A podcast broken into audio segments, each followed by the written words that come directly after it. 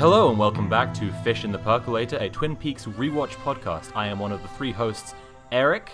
And I'm Sarah. And I'm Lily, apparently. They say. They say I'm Lily. I don't know. Who?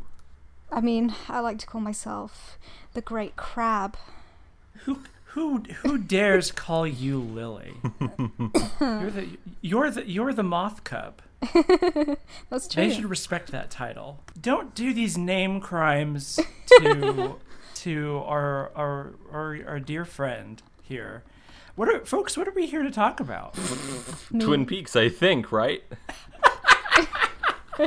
or the Great Crab, something. Oh, let me ask a leading question uh, to get us a little back in the Twin Peaks zone. Um, right out of the gate, in this episode, who do you think stole the show? I think Nadine.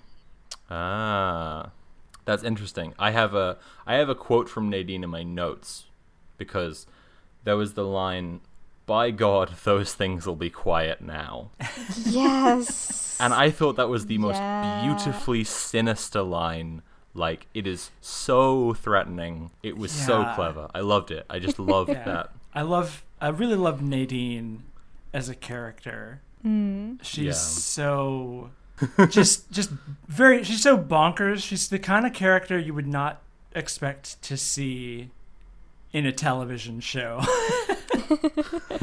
and it's exactly like she's such a David Lynch character. I love the kind of the the blend of this like innocence and kind of normalcy with this like very um frenetic like ecstatic kind of mood changing behavior i just love everything going on with her Yeah. She's got a kind of like there's this trope of like scary people with mental illness, but like there's a kind of like non-specific got something going on like vibe that a lot of Lynchian characters have where they're just like stressed to the point of like like coming a little unhinged.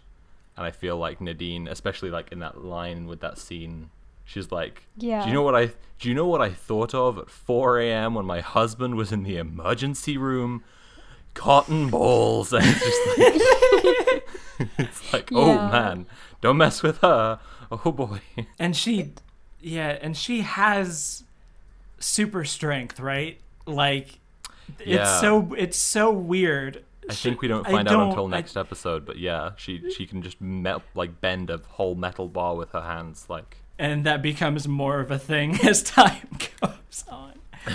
yeah, I love, I love, I love her. She's a character that gets uh, a lot of hate, but I've always really liked her. Who I think yeah. Stole the show, uh, just for me, is Audrey. hmm. Mm. Uh, in in the first scene where she like the so Cooper does his little exercise routine, his upside down sort of yelling at Diane, vaguely hinting that they had sex at one point, and Yeah. uh, goes down and gets coffee, and Audrey sits down, and as she's walking up, Cooper's like, uh, yeah, like giving his breakfast order, and like, and the thing is, like, I want grapefruits, but only if you have those grapefruits. And he looks over and he sees Audrey Horne walking up, and he's just like, freshly just as long as those squeezed. grapefruits are freshly squeezed Yeah.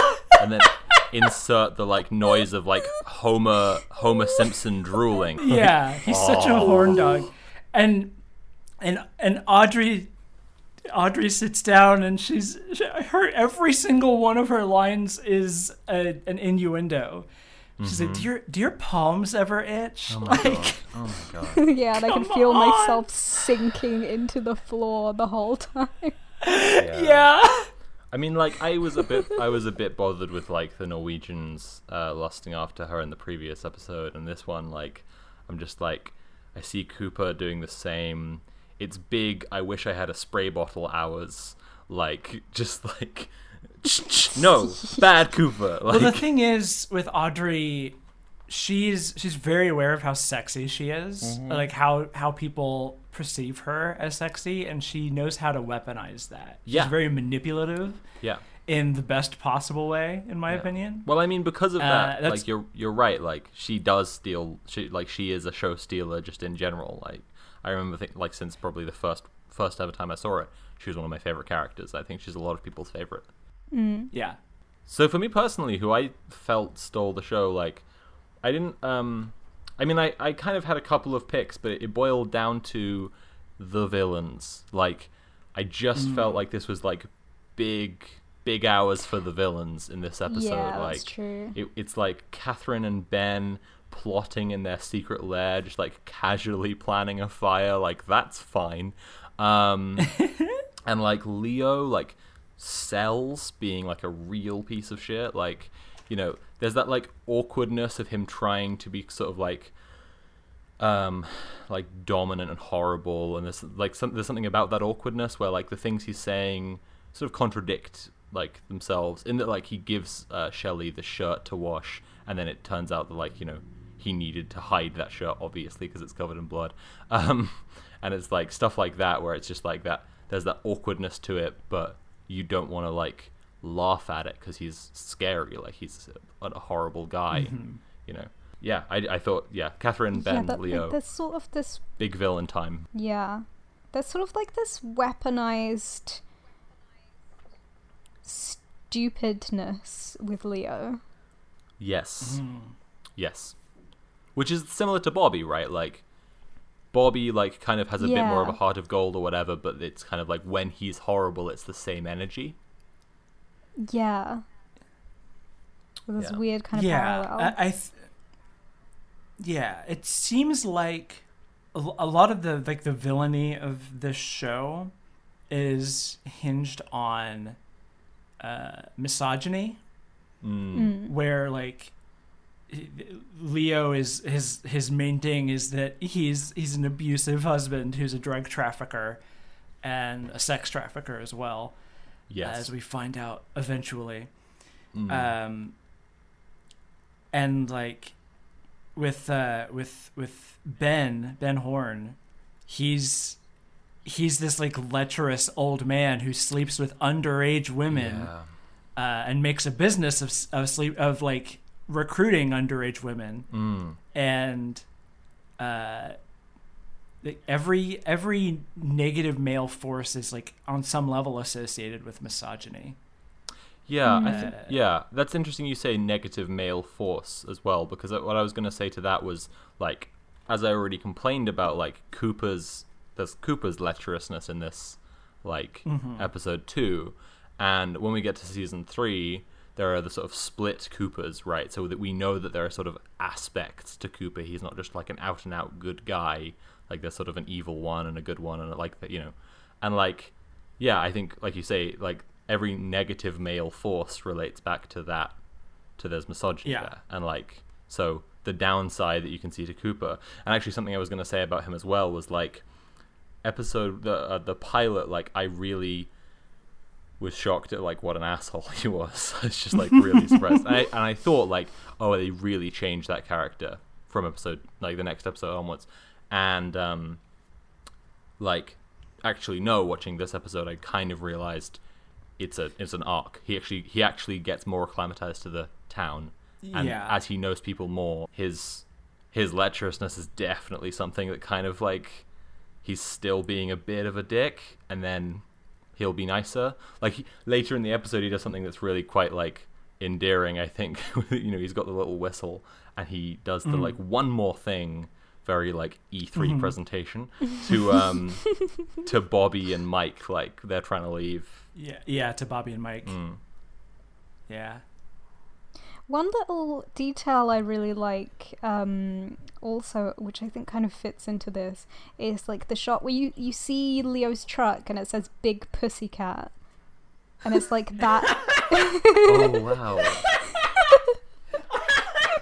oh wow. It's like obviously comedic, but like it's such an interesting contrast where like you have this clearly very horrible, yeah. awful, abusive husband Mm-hmm. who has that like thing on his truck that says big pussy cat and then you have cooper who's like very much um especially going forward, like it's presented in in this like endearing kind of quirky, sweet guy almost Mm. type of way, and he has these Mm. you know creepier parts to him. Yeah. And it's like there's a yeah, nice kind of absolutely. back and forth with that in a way. Uh, Yeah. Uh, Leo, this is something I didn't we didn't talk about with the pilot that I always want to just scream about is like after after the pilot they changed Leo's hair to make him Yeah. look more like what you think of as like Yeah. a, an, a, a roided up like abusive trucker husband. Yeah. But in the first episode in pilot, he he he looks like an emo scene kid. oh yeah. Oh he's yeah. got he's got that like twirl of Little, like, of, tumble of of hair that's hair, like a like- different color. It's like if, Yeah. if you went on Deviant DeviantArt super- and you found someone's drawing of like the Joker, like from someone who, who was writing slash fic about him, like that's the hair they'd give him. Um, yeah. a detail I really liked was the um, uh, I, I've, I've I, yeah I mentioned it before, but like the phone call they they're doing something fantastic with like every phone call that Lucy has to take. Like it's not just Lucy's delivery, although that is great. Like uh, the the character is great, but like the phone calls keep being funny in and of themselves. Like she's like yes. yeah, so describing like the the windy noise from like that's how she knows Mhm. it's from far away. Like that's fantastic. Lucy continues to be me and the singularly most me person in this show. Please take a look at her sweaters, and Oh god. I'm like, uh, that's me. Those are my sweaters. I need them. Yeah, I love her. She's just she's just a treasure. Yeah, Lucy is like Lucy and um, Deputy Brennan are both such charming characters that they're they're like they're often made fun of as being dumb, and you get characters like Albert who make fun of them for being dumb, Mm. but like um, they're they're so they're not they're not stupid. They're Yeah. they're they're very emotionally intelligent and just they're just they're just quirky. I don't know. I I, I love them so much. They're Yeah. so so much the heart of this show. Well, like yeah, and they get like they gra- ground things so much in a way. there, I think there's like there's Lucy and Andy are, really presented through like a surreal lens where they're like very ordinary people, but they are, but there's like there's just a twisted perception of them. I think. Um, Mhm. It's a little like how like I've I've always thought like I've always found it curious how like Gary Larson, for example, draws just the the average person as like quite rotund, Yeah. Um, Yeah. or like quite goofy looking, no matter what. And it's just like similarly, it kind of feels like Lucy and Andy are just incredibly normal people. Uh, and then by contrast, everyone else is like a, a drama character, like an extreme character, and like Yeah. they're just like what kind of meant to be like what boring ordinary people are like. I love the scene. Um, I forget where it is, but like when it shows them in their bedroom, you know, like, and she's like, uh, is she like playing with a like a paddle and ping pong ball, and he's like Mhm. playing with the set, like he's playing the saxophone or something, and it's like very clearly like a like a surrealist like this is them banging, but like yeah. and then like later they say we were just about to go to bed and then you know i don't know yeah that's what i mean it's just like it's just a painting of a totally ordinary life done by sort of abstract expressionism There's a uh, a quote. One thing we have to get to here is this is the episode in which uh, Pete says Yeah. those fateful words. oh it's all downhill Mhm. from here Yeah, and uh, they they they hit it out of the park, and then they just continue to drop the ball for the next uh, 28 episodes. So we're, we're in for we're in for the long haul here. Um, but uh, the so of course Pete Pete has his fellas don't drink that coffee moment. Uh, uh, so the uh, director of this episode, Duwayne Dunham, has a quote in um, Reflections: An Oral History of Twin Peaks Mm. about this. So In episode one, there was a fish in the percolator that came from a story where my wife and I had taken a trip with our young kids. She poured some tea for me. In the middle of the night, we were driving down the desert highway and I went to have some tea, and it tasted funny. I couldn't figure it out, but I knew something was wrong. Maybe we'd changed brands. Then I sort of poured some more into the cup, and this one inch piece of bloated hot dog poured out. One of my kids must have been sitting on the counter while the tea was steeping. I guess they dropped a hot dog in there and it cooked itself. Oh sometime during the editing of Twin Peaks, I told David that story, and sometime later that scene showed up and Pete had gotten the fish and the coffee. so, based on a true story, That's splendid. Well, it, it has so much like the energy of something that like must be a true s- like you know. It- it's just like where did you arrive at that detail from? Unless it was just like. I love that. I love that though. I like the idea of the hot dog Yeah, like, like- cooking like itself you in the hot tea. like you were saying um, before about how David Lynch like just takes little pieces of of Mm. strange little things that are, that just have this like they they have to be real. Mhm. Yeah, like funny or scary. Like it's Mm. just it's all observational. Yeah. I want to point out the um in my opinion the best line in this episode. And, uh, and and perhaps the most relatable one of all, um, when Cooper says, "I really need to urinate." oh god. Yeah, and then Harry just keeps chewing his donut for like a solid like 30 seconds after and then eventually swallows and the scene just ends. Like yeah, Yeah. I loved that. That was fantastic. No- yeah, that whole scene is so good because everybody's eating donuts Yeah. and they've got their mouth full. Oh, I That's- love the, yeah. like, Harry, three for three. yeah. There's like a there's like a, a gustative realism to Twin Peaks. It's just like the there's just food is so like described and present all the time. Yeah. Yeah, I and every time, that for the like- next, uh, Every Sorry. time there's like so many donuts and it's like simultaneously funny, but you're also like, wow, I, I'd love to have a donut right now.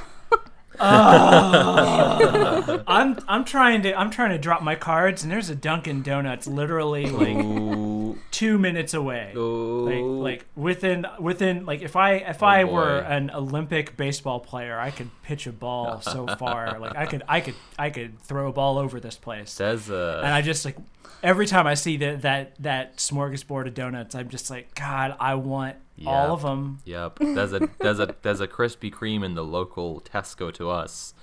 Oh, p- mm. it's yeah. It's tough. It's oh tough. God, you have a you have Krispy Kreme in UK. I'm always surprised to hear what brands are in. There's a Krispy Yeah, Kreme don't- pretty near to me as well, so We got that in wow, common. Yeah. Is your one is your one a standalone store or is it just in Tesco? Because like I, I It's we don't generally. standalone store, yeah. oh, okay. That's My rarer. one. Like usually they're just in other places. Um, Yeah. th- I've only seen like one Dunkin' Donuts ever in the UK. wow. Wait, there is one? What? Yeah, it's on Baker Street. No way. I didn't know Next that. time you're gonna hang in Regent's Today Park, I learned new donut off, info. get a get a get a damn fine cup of coffee and a donut from Dunkin' Donuts.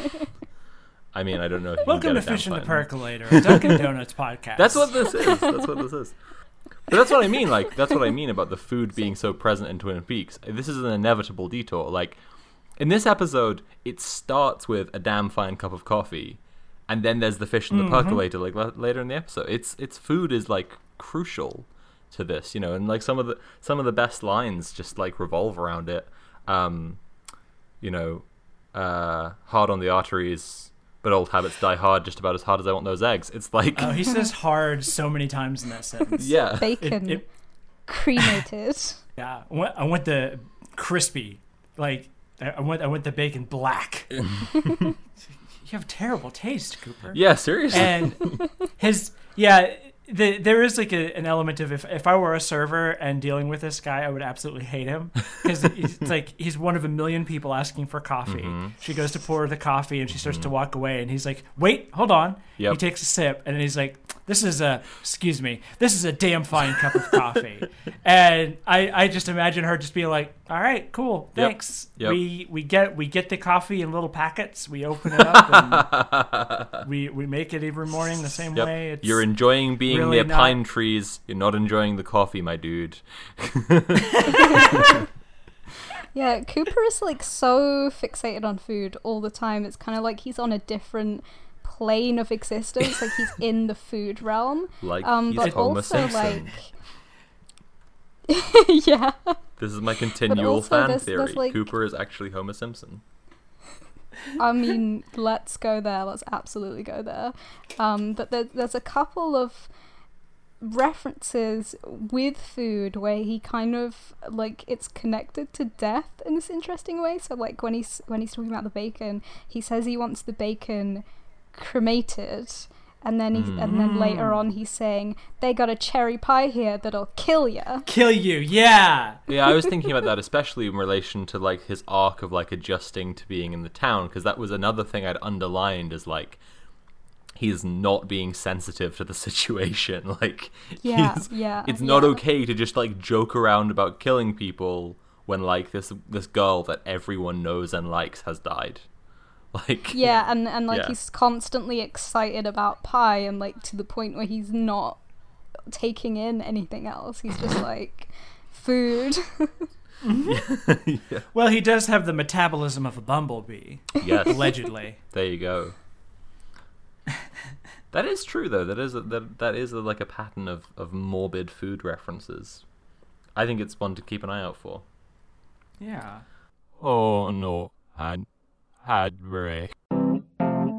I'm your host, Andy. I hate most things, but I try not to let that get in the way of me enjoying my life, and I'm Evan. I love most things, and it really makes me enjoy my life. I'm Ronnie. On our podcast, Ending Pending, we talk about television shows that have only lasted for a single season. We're like canceled show investigators. That spells CSI.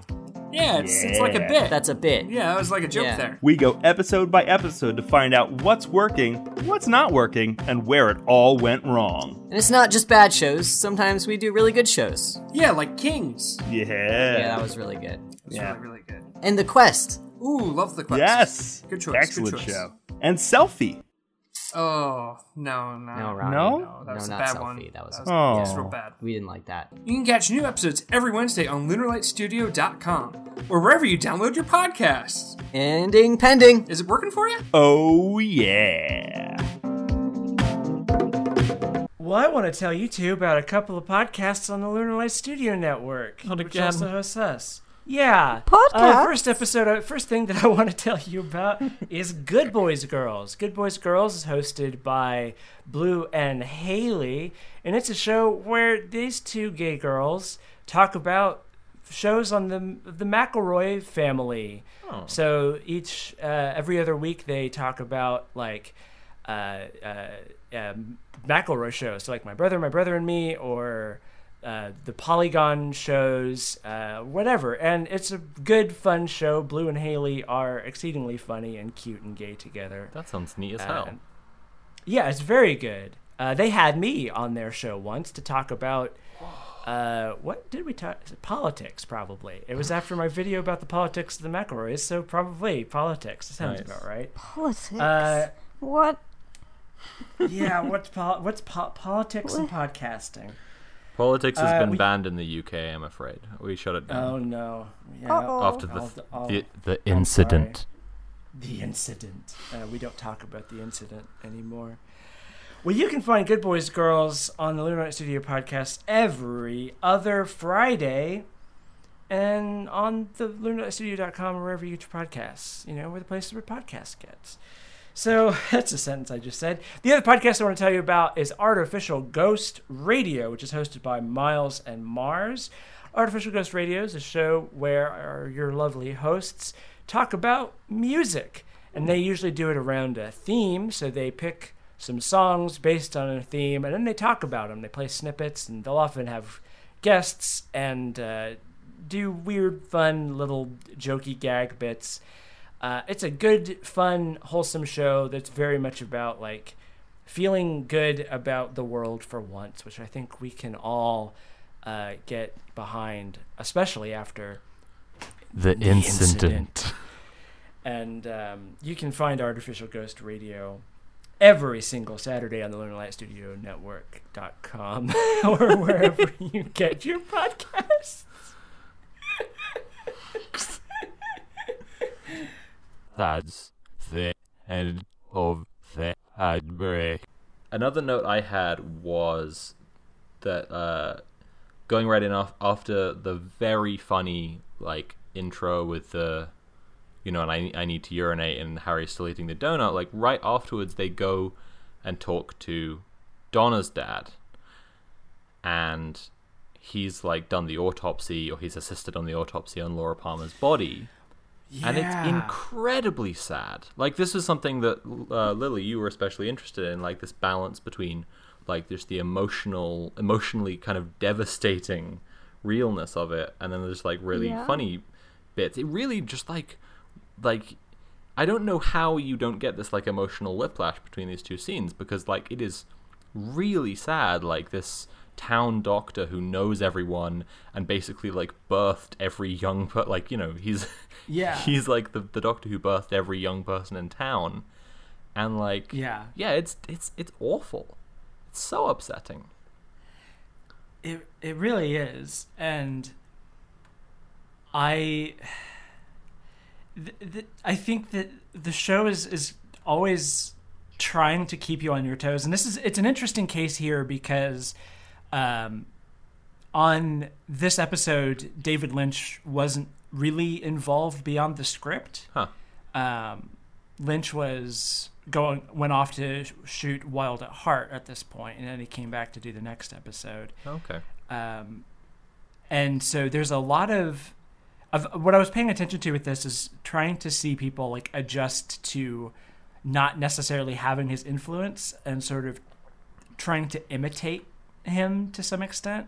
right Um, there, and and in interviews, all the writers who worked on the show consistently talk about how a uh, an hour long television script for what they were used to was like uh, sixty to seventy pages, but in a, an episode of uh, Twin Peaks was 30, ep- 30 pages because there was so much more time spent on empty space and like pauses and scenes had to drag on for way longer. wow So there's this like interesting adjustment that's going on where like that that's such a direct uh, contrast where it's going from this very funny scene to immediately uh, here's Doc Hayward uh, uh, going running over the uh, the the the autopsy. It's very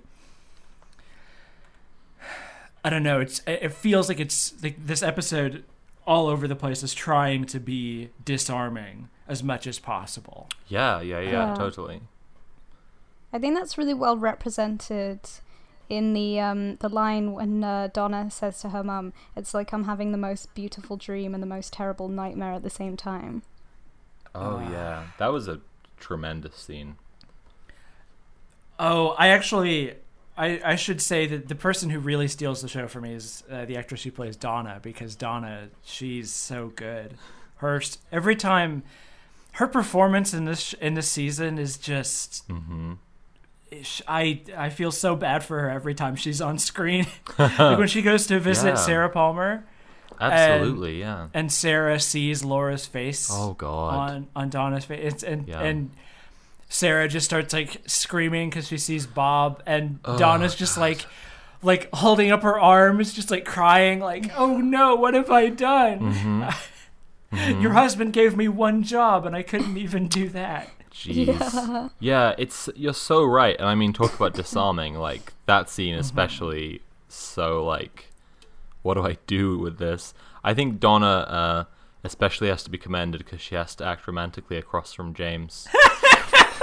and sh- oh boy, is she the one doing the work there?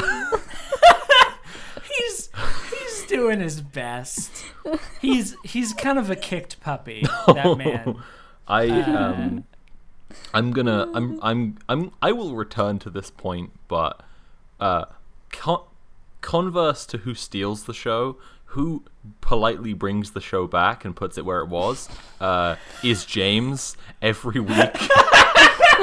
like Laura says in her like tape to uh, uh Dr. Yes! Jacoby like he's he's sweet but he's dull and it's like He's oh so- boy is he ever wow like Uh, In in season three, doesn't he just like not speak? Like he's just like had a non-specific accident, and he's just it, no. James doesn't talk anymore. yeah, he basically doesn't. Talk, I think he talks like once or twice. But yeah, he's basically just there, and and it's basically characters looking at him, and they're just like, "Nah, James is cool. He's always been cool." Did and I- then it, Did I tell you about the uh, letters to the editor complaint that my friend told me about, where somebody said there's a continuity error in which somebody says that James is a cool guy, but this is inconsistent with all the episodes in which James is not cool.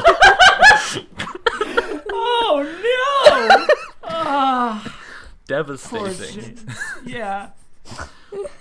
um.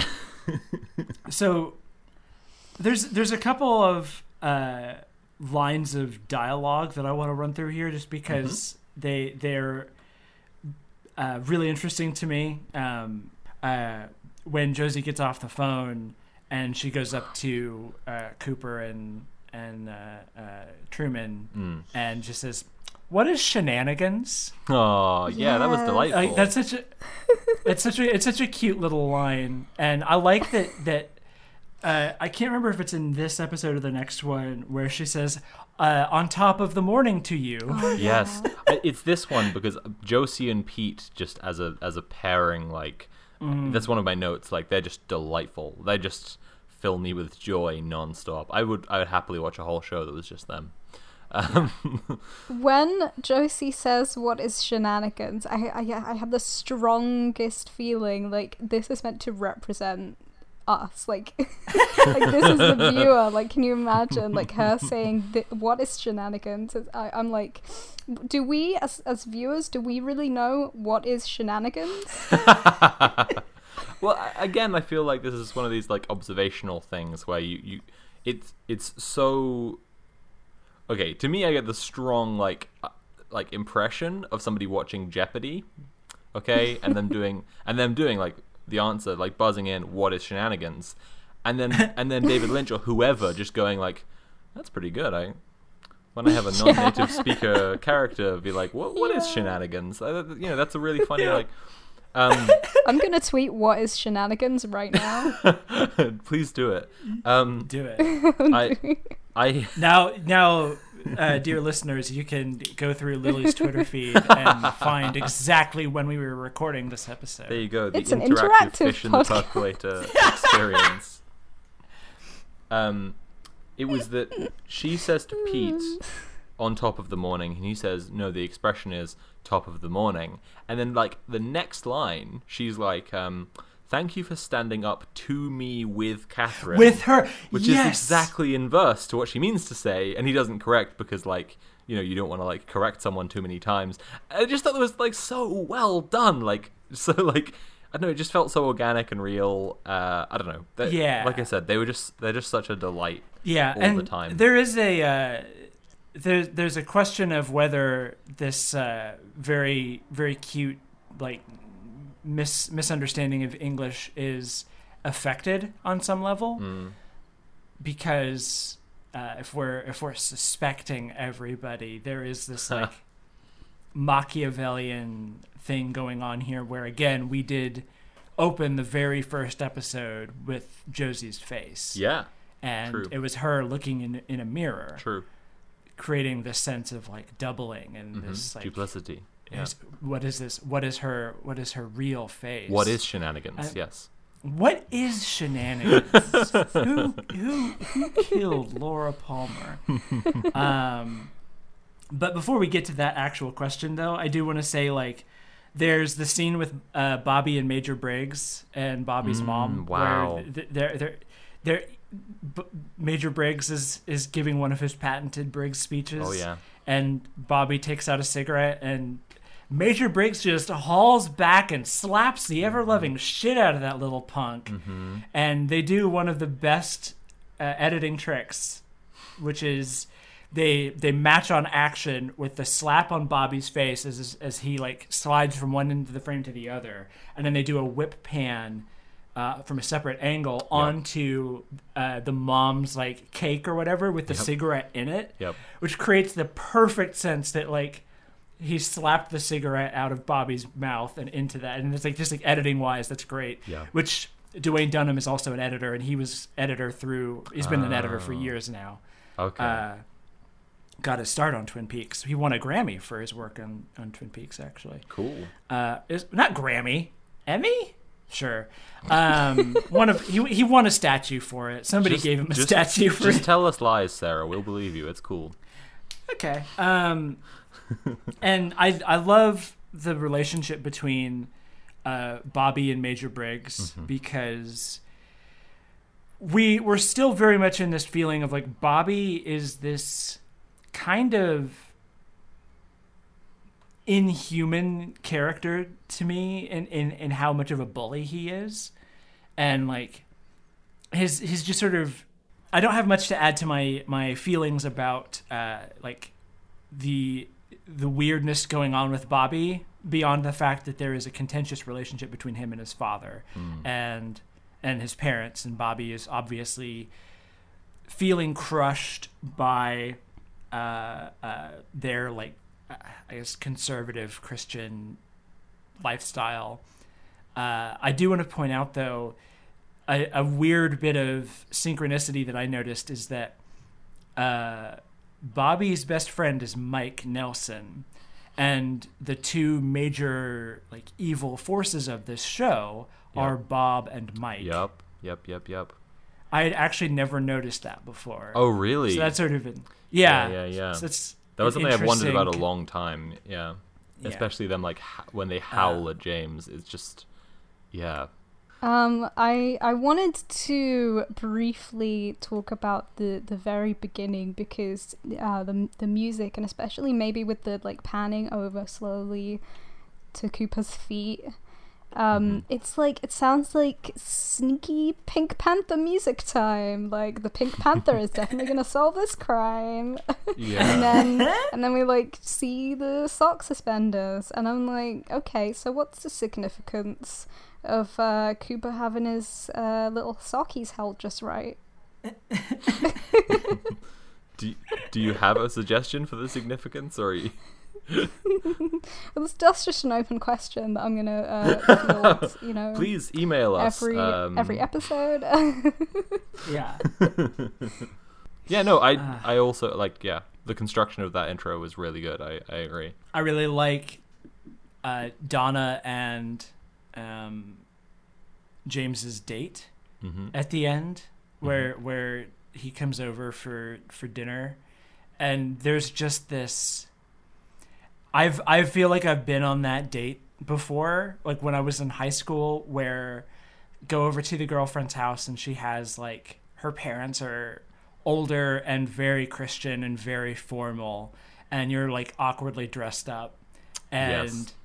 it's it's this whole like uh, I love Eileen. Just like we have um, we have soda, we have uh, lemonade, and we have sparkling cider, and it's just should th- I don't know. There's just like this homey, sweet realness to it. That's I love that this show spends so much time building up these little uh, urban spaces. Oh yeah, absolutely. Um, It- it- yeah. yeah. It, it just it feels like a, a, family home, and there's this awkward detachment. Like uh, Dr. Hayward and Eileen don't necessarily know what to say to James, yes. and the the I, I don't know. There's not the like it's. This isn't a fucking Joss Whedon show. There's no like clipping or weird like, uh, like jokey japes like Yeah. all right let's let's you know it's it's just it's awkward but it's not like cringy I- it, it, there's just it, there's this ineffable quality to it that's very urbane and i love it Sometimes people can just be nice. like yeah. yeah yeah As you say, contrasting to Joss Whedon, like can- sometimes people can just be friends. Like it's yes cool. yeah, I agree completely. When when James and like I was thinking kind of the converse to what you're saying about building up those urban spaces, like it is very cozy and that's also what makes the like threatening nature of uh Bob work so well. Because when you keep on being shown the thing of him crouching at the foot of the bed or lurking in the mirror, it kind of creates an un- underlying sense of unease. Like when uh, James and Donna in the next episode like kiss, uh, I was just like looking in the background of the shot, like, oh god, is he there? Is he there? Is he like? It's just like it was just this wide, and then it also cut to another wide. I then noticed, which was like Cooper's room. I mean, I'm now talking about the next episode, and I shouldn't. But um, it's just like generally they have a lo- a lot of those kind of wides of like the the rooms and like show shows you the house that they live in, and it's yeah. The same was true in the pilot. Like one of those flashback shots was from the bottom of the stairs, uh, looking up the stairs, and it just sort of showed like the whole of the landing and the whole of the staircase. That like you get a really good sense of everybody's houses. Like they're just constantly Yes. showing you loads of yeah. Oh, oh, there's one more thing that I have to to bring up that always has bugged me about this episode. Sure. Is um, uh, we get a moment where we see the uh, the the tape that is Laura and Donna playing out in the Mm. field that James filmed, and it's just like a close up of the TV as it's playing, and it's sort of in slow motion, and it, it, it's disconnected from any diegetic motivation. It's Yep. just a thing that we cut to, Mhm.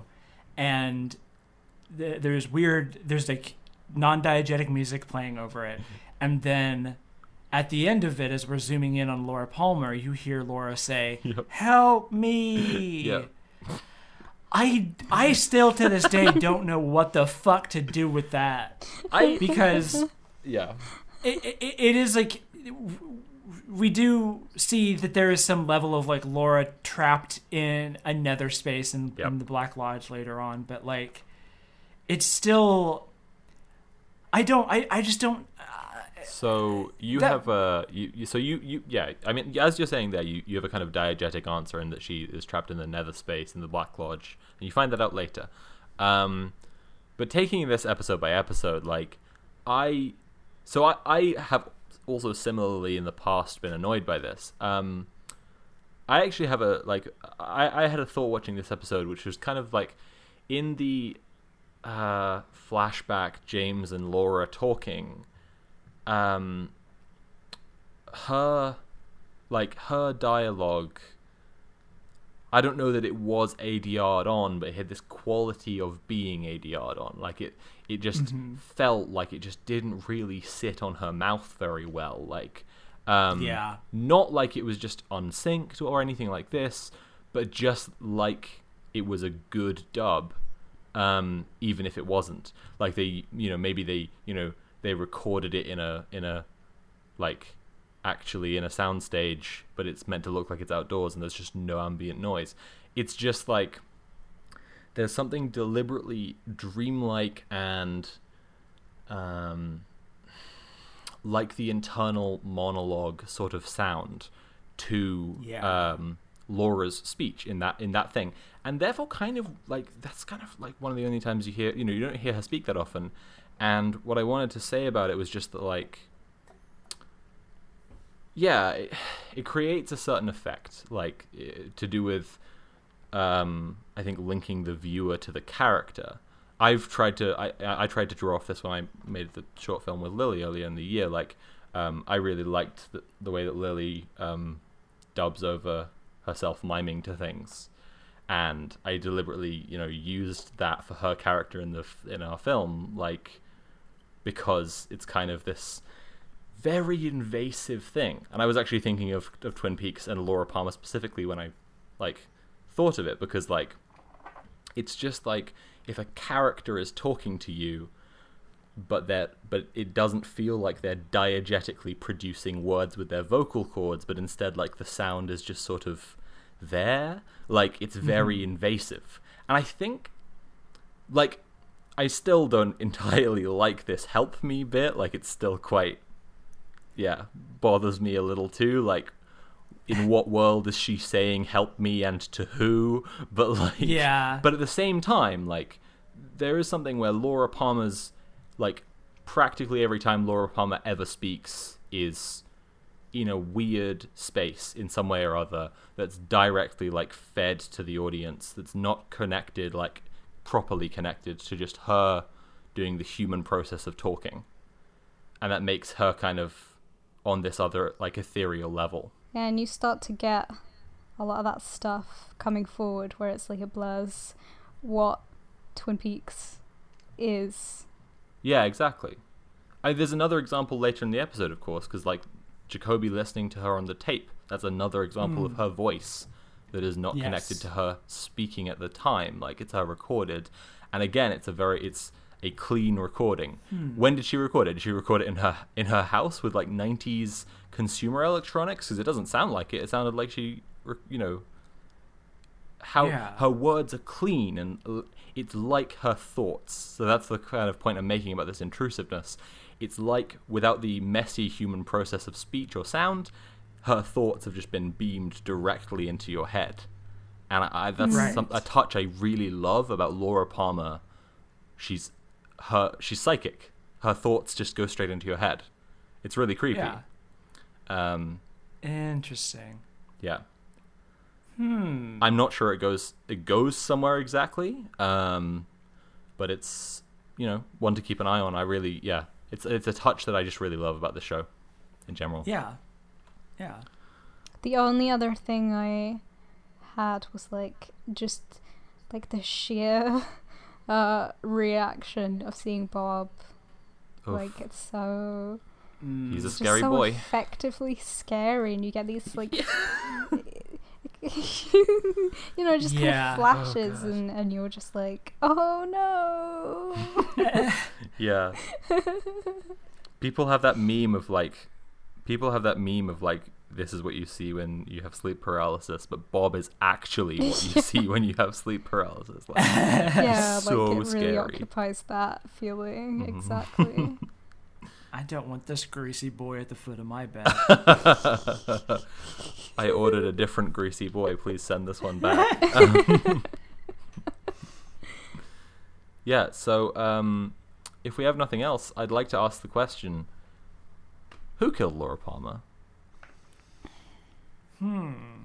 And just to be clear, if you were watching this episode, you know, first time ever, back in the day, and you had suppressed any hints of like Bob, the obvious demon, um, then which of the characters, uh, yeah, killed Laura Palmer?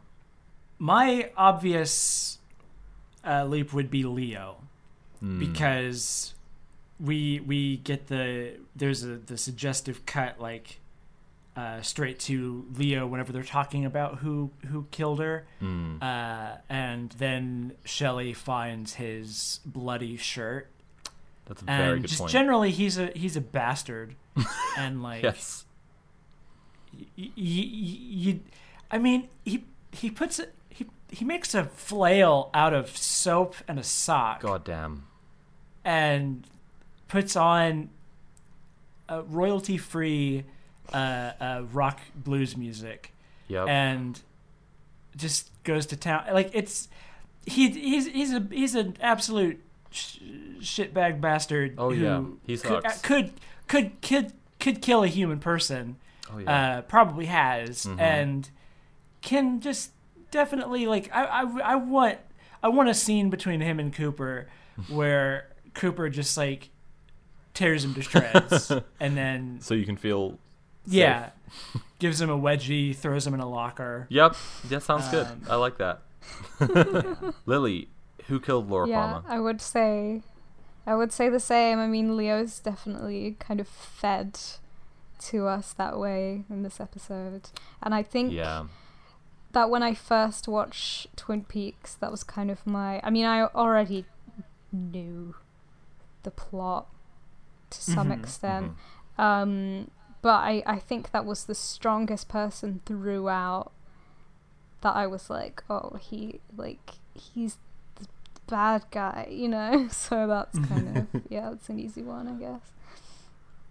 I think uh, being a needless contrarian here. Um, so last week at the water cooler, right? We all work in, in an office. We've come in, uh, to, you know, chatted a, ep- episode by episode. Um, Sarah, you know, you, last week you told, I think it was you, told me this wild outside theory that Cooper was the guy, mm-hmm. and I was like, you know, at, at the water cooler, I was like, this is ridiculous. Nah, no way. this week mm-hmm. I am fully on this on this wagon.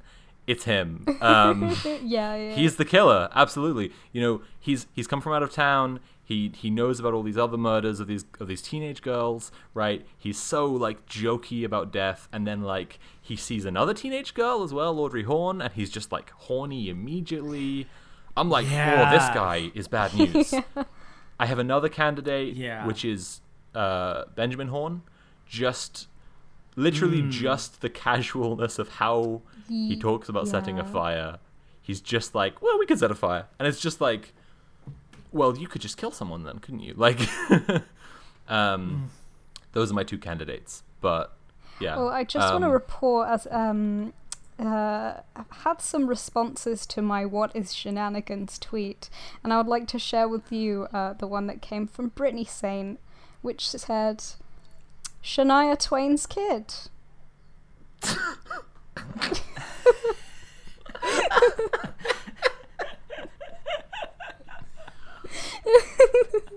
So this has been fish.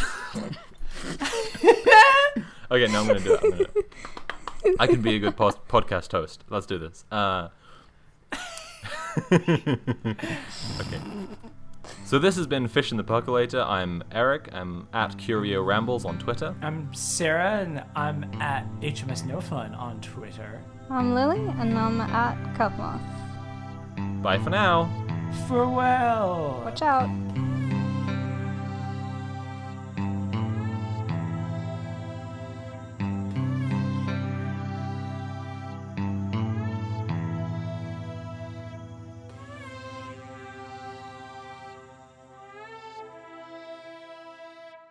Gustative realism. You can email us your comments, questions, and suggestions at fitpcast at gmail.com. That's F-I-T-P-cast at gmail.com. Or follow us on Twitter at FITPcast. We are hosted by the Lunarlight Network. You can support us through their Patreon by going to patreon.com slash lunarlighthq and picking our podcast when you sign up. Lunar Light Studio. Pretty, witty, and gay.